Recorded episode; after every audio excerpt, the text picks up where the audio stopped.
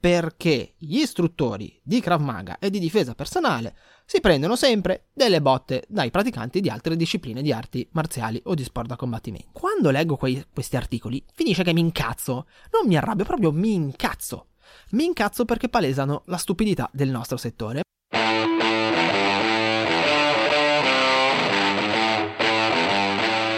Urban Budo, il primo podcast sulla didattica, la teoria e le metodologie di insegnamento della difesa personale. Presentato da Eugenio Credidio.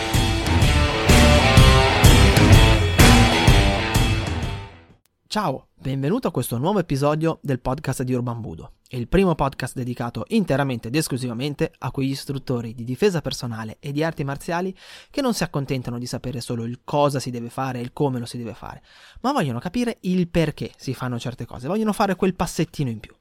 Io sono Eugenio Credidio e oggi voglio ragionare con te sul perché gli istruttori di Krav Maga e di difesa personale si prendono sempre delle botte dai praticanti di altre discipline di arti marziali o di sport da combattimento. Perché? Se ci pensi bene non ha senso. L'istruttore di Krav Maga piuttosto che di difesa personale, qualunque metodo esso pratichi, dovrebbe essere eh, preparato su ogni aspetto del combattimento. E allora perché ogni volta che eh, un istruttore di difesa personale si confronta con un judoka, un jutsuka, eh, un pugile, beh, finisce sempre che fa il sacco da botte? Non ha senso. Questa domanda mi è venuta in mente l'altro giorno che stavo sfogliando eh, il, la sezione delle notizie sul cellulare e leggo questo titolo. La nostra cintura blu di due anni spazza al suolo con un istruttore di Krav Maga. Io io sapevo che non avrei dovuto leggere quell'articolo. Lo sapevo perché quando leggo quei, questi articoli finisce che mi incazzo. Non mi arrabbio, proprio mi incazzo.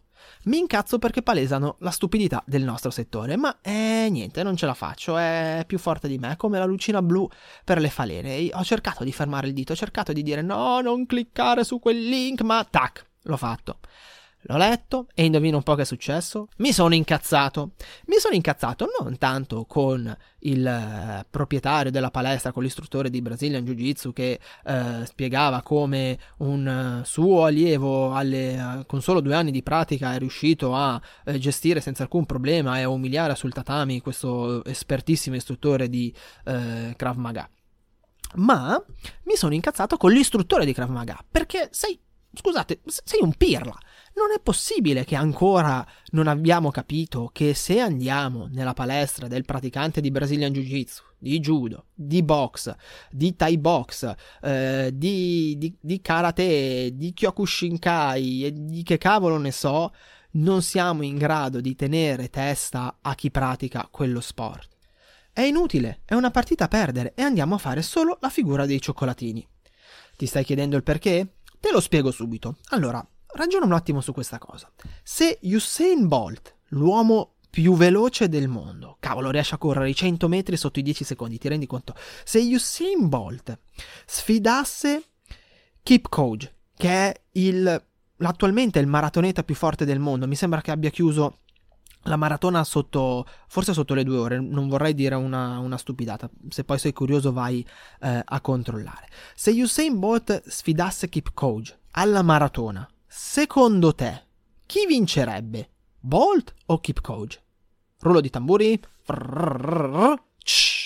Risposta è Keep Coach? Bravissimo. Ovviamente, se Bolt sfidasse Keep Coach alla maratona, vincerebbe Keep Coach. E viceversa, se il kenyota sfidasse il giamaicano in, cioè, sui 100 metri piani, vincerebbe Bolt. Ma perché, scusami? Ragionati un attimo, aspetta, fermiamoci un secondo. Eh, non ha senso entrambi corrono. Fanno esattamente lo stesso identico sport. Sono solo due specialità diverse.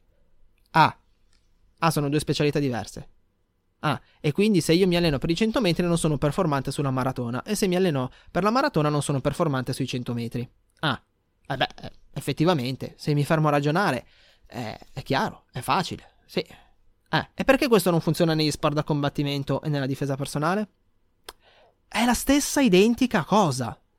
E quando noi ci alleniamo ore ed ore sul tatami per la lotta a terra, ore e ore sul ring per tirare di pugilato, abbiamo un'esperienza e un'abilità tale che per quanto l'istruttore di difesa personale in questione sia abile, esperto, eh, sia allenato, sia preparato, a meno che non abbia alle spalle uno specifico percorso, non è competitivo, anche se il pugile, il, il jutsuka, il judoka o chi che sia non sono dei veri e propri esperti. È il principio di specificità. Ti ricordi? Ne abbiamo già, eh, te l'ho già accennato qualche volta. E io, beh, io l'ho provato sulla, sulla mia pelle, non lo, non lo, nego. Ogni volta che vado da Alberto Codognotto, l'insegnante di Brazilian Jiu-Jitsu da cui vado a imparare, nonostante io abbia comunque un'infarinatura di lotta a terra dovuta dalla mia esperienza eh, di Jiu-Jitsu tradizionale, io ho delle serie difficoltà, ho delle serie difficoltà sia con le cinture blu che con le cinture bianche e poi quando si sale di grado, uh, guarda, non ti dico, io vado là per sopravvivere. Nonostante tutto imparo moltissimo e soprattutto mi diverto come un matto perché eh, è un bellissimo ambiente, quello del Brazilian Jiu-Jitsu a me piace tanto perché eh, almeno per la mia esperienza non conta che grado hai, conta che ti metti in gioco e, e, lavori e chi se ne frega. Quindi è un bellissimo ambiente, c'è molto rispetto, tutti sono disponibili ad aiutarti, ad insegnarti, quindi io vado, eh, per me è un po' una sfida personale e mi diverto un sacco. Però non sono competitivo. Per ora, ragazzi, aspettate, datemi ancora un po' di tempo e poi vi faccio vedere io.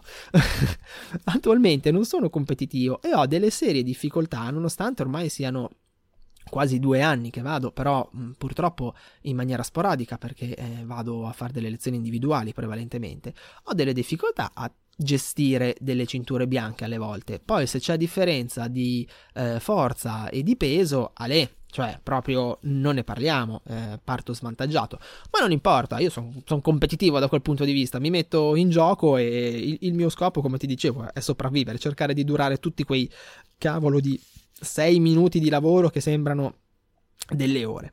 Certo è che io però non sono mai andato nella palestra di Alberto a fare lo spaccone e a dire eh, io segno difesa personale e io ammazzo tutti. No, mi sono posto anche nei giusti termini, con tanto rispetto e tanta umiltà davanti a persone che sicuramente in quell'ambito non ne sanno più di me, ne sanno mille volte più di me.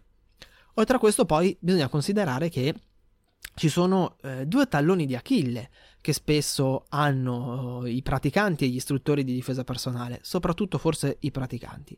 Il primo è che nella stragrande maggioranza delle volte, eh, per quanto oggi cerchiamo di ostinarci a far cambiare le cose, non importa, nella stragrande maggioranza delle volte non si fanno esercizi di, eh, di sparring, non si fanno esercizi quantomeno con eh, avversari non collaborativi. Anche quando si parla di esercizi di simulazione, di esercizi sotto stress, nel momento in cui chi si difende inizia la sequenza tecnica che ha imparato e che deve ripetere a memoria come una bella poesia, beh, l'avversario non reagisce, non cerca di mettergli i bastoni fra le ruote ed è, eh, se non collaborativo, quantomeno diventa, diciamo, un, un dummy, ok? Diventa un, un, sacco, diventa un manichino e si fa fare eh, quello che si, deve, che si deve far fare. E questo ovviamente è controproducente perché poi nel momento in cui ti trovi a dover gestire un avversario che quel bloccaggio a terra non se lo fa fare, anzi cerca di togliersi di dosso e cerca di metterti in sottomissione, o ti trovi davanti quello che anche se hai bloccato il pugno poi ti rificca un altro pugno, eh, quello, quello fa, perché se non siamo abituati a gestire eh, questa situazione tutto diventa molto più complicato e eh, è un po' come un castello di carte che, che, che cade, no? Noi ci siamo fatti una, un determinato film nella nostra mente, ma quel film eh, no, non ha la trama che ci aspettavamo, casca tutto e questo si ripercuote doppiamente su di noi. Da un punto di vista fisico, ovviamente, perché non siamo in grado di re- reagire, e da un punto di vista mentale, perché non ci aspettavamo eh, una cosa del genere, quindi non sappiamo più cosa fare, non riusciamo a trovare delle risposte alla situazione. Eh, per farti un esempio, sempre qualche giorno fa, mentre stavo curiosando su Facebook per far passare un po' i giorni della, le ore della quarantena, eh, sono finito su una pagina dedicata alla difesa personale con 1800 iscritti, mi sembra, eh, dove si parlava di difesa personale femminile e il canovaccio, il canovaccio era questo, facevano vedere degli esercizi di simulazione dove dopo una fase di difesa verbale eh, l'aggressore partiva in maniera abbastanza rapida, repentina e violenta per andare a strangolare la, la ragazza e appena la ragazza però iniziava la sua sequenza difensiva, l'aggressore che e comunque era tutto bardato con le protezioni e tutto, l'aggressore non faceva più niente. Raga- le ragazze erano oggettivamente brave perché colpivano, colpivano tra l'altro a piena potenza, si muovevano bene e tutto, però eh, l'aggressore diventava mh, di fatto un manichino nelle mani della, della ragazza che eseguiva la soluzione tecnica. Questo tipo di approccio è controproducente perché non saremo mai in grado di gestire delle eh, situazioni dove si possono creare delle, qual- qualcosa di inaspettato.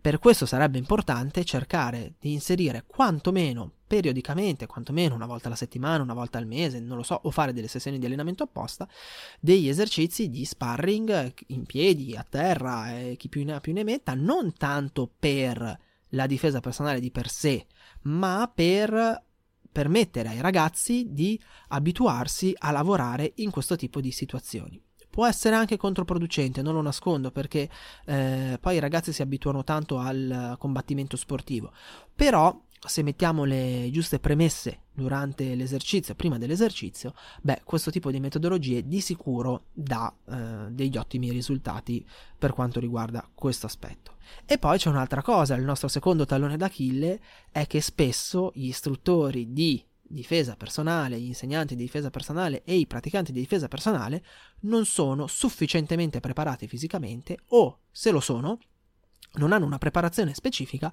per la disciplina che stanno per andare ad affrontare. Cioè, mi spiego meglio, tu potrai anche fare 150 piegamenti, 3000 addominali e 75 squat in 30 secondi, ma nel momento in cui ti trovi a dover lottare 6 minuti a terra, Beh, ragazzo mio, se tu quella roba lì non l'hai mai fatta, eh, le cose cambiano. E di nuovo, il, la lingua batte dove il dente duole, si parla sempre di specificità dell'allenamento. Forse è il caso che mh, inizio a organizzarmi per spiegare meglio cos'è il principio di specificità, perché la maggior parte delle, eh, degli errori che facciamo sono dovuti proprio a questo principio. A tutto questo poi c'è da aggiungere una cosa molto importante. Ebbene sì, è giunto il momento che qualcuno abbia il coraggio di alzarsi in piedi davanti a tutti e dire come stanno veramente le cose. E cioè che noi, istruttori di difesa personale, di Krav Maga, di qualunque metodologia di difesa personale vi possa venire in mente, noi siamo una branca di fessi. Siamo una branca di fessi che predicano bene e razzolano male. Perché nel momento in cui io mi metto a accettare o organizzare queste sfide, che sono sfide da fesso, perché diciamoci la verità, il 99,99999 periodico di queste, eh, di queste situazioni non vengono fatte per imparare, eh, per testare qualcosa, vengono fatte soltanto per una questione di ego, per dimostrare che io, istruttore, sono eh, il super top e che le altre discipline valgono una cippa. E poi finisce sempre il contra- contrario, che noi ci pigliamo una ramata di botte e facciamo, come dicevamo prima, la figura dei cioccolatini. Quindi, ogni volta che viene organizzata una sfida di questo tipo, cosa succede? Succede che l'istruttore o il praticante di difesa personale accetta le regole del, eh, dello sport in cui mh, mm, si cimenta. Quindi, in poche parole, cosa succede? Succede che chi pratica lo sport è a casa sua e a suo agio, chi pratica difesa personale invece di fatto è eh, con eh, le armi a salve, perché adesso dico una cosa per la quale forse eh, tu o chi mi sta ascoltando inizierà a ridere. Però facciamo sempre l'esempio della lotta a terra del Brazilian Jiu-Jitsu, non perché ne abbia col Brazilian Jiu-Jitsu, anzi, come ho detto prima, mi piace un sacco e, e mi diverto tantissimo a cercare di praticarlo. Facciamo però l'esempio perché, eh, su questa disciplina perché mi risulta un pelo più facile. Se io, che pratico difesa personale, mi eh, vado sul tatami, devo mettermi un ghi, eh, non posso colpire, non posso tirare i capelli, non posso mordere, non posso colpire i genitali, non posso mettere le dita negli occhi, eh, non posso sfruttare il dialogo, ah, inizio ad avere un po' poche armi a mio vantaggio. Tutto quello che ho a disposizione è quel po' di lotta a terra che conosco, sempre che io la conosca, e che ho allenato, contro invece una persona che tutti i giorni pratica quella disciplina lì. Se noi ed è un, un esempio, eh? non, non, è, signori, non, è, non, sto lanciando una sfida o altro, eh? Ripeto, le, cose, le trovo cose davvero stupidi e inutili. Però, se noi invece dicessimo, ok, vediamo se eh, io che pratico questa disciplina, questo metodo di difesa personale, riesco a gestire uno che fa Brazilian. Però quello che fa Brazilian sta alle regole della strada, cioè la sfida. Mamma mia, mi sembra di, di essere tornati a... Lo, lo, guardavate Ranma Mezzo? Non so se qualcuno di voi, se tu o qualcuno che mi sta ascoltando guardasse Ranma Mezzo o abbia mai letto il manga di Ranma Mezzo, che c'erano sempre le sfide fra Ranma e Ryoga eh, per l'insegna del, del dojo. Eh, ecco, mi, sta, mi sembra di essere tornati a quei tempi lì. Comunque, se noi organizzassimo questa fantomatica sfida in, uh, in strada, ok? Per cui niente materassine. Magari scegliamo un ambiente stretto, per esempio, o semplicemente in strada, asfalto e cemento. E eh, si può adoperare il dialogo in qualunque modo, anche per eh, strutturare dei tranelli. E, mh, mm, posso colpire, posso mordere, posso sfruttare io il, il terreno che c'è a mio vantaggio posso colpire i genitali, posso afferrare, insomma, posso fare tutto quello che reputo necessario e opportuno per sopravvivere alla situazione. E, dall'altra parte, quello di Brazilian, invece, può fare solo ed esclusivamente Brazilian Jiu-Jitsu con le regole del Brazilian Jiu-Jitsu, allora potrebbe essere uno scambio interessante. Però, ragazzi miei, bisognerebbe trovare persone disposte a farlo e poi c'è sempre un problema, diciamoci la verità, che non si può fare davvero così, almeno chi veste i panni dell'aggressore dovrebbe avere le protezioni.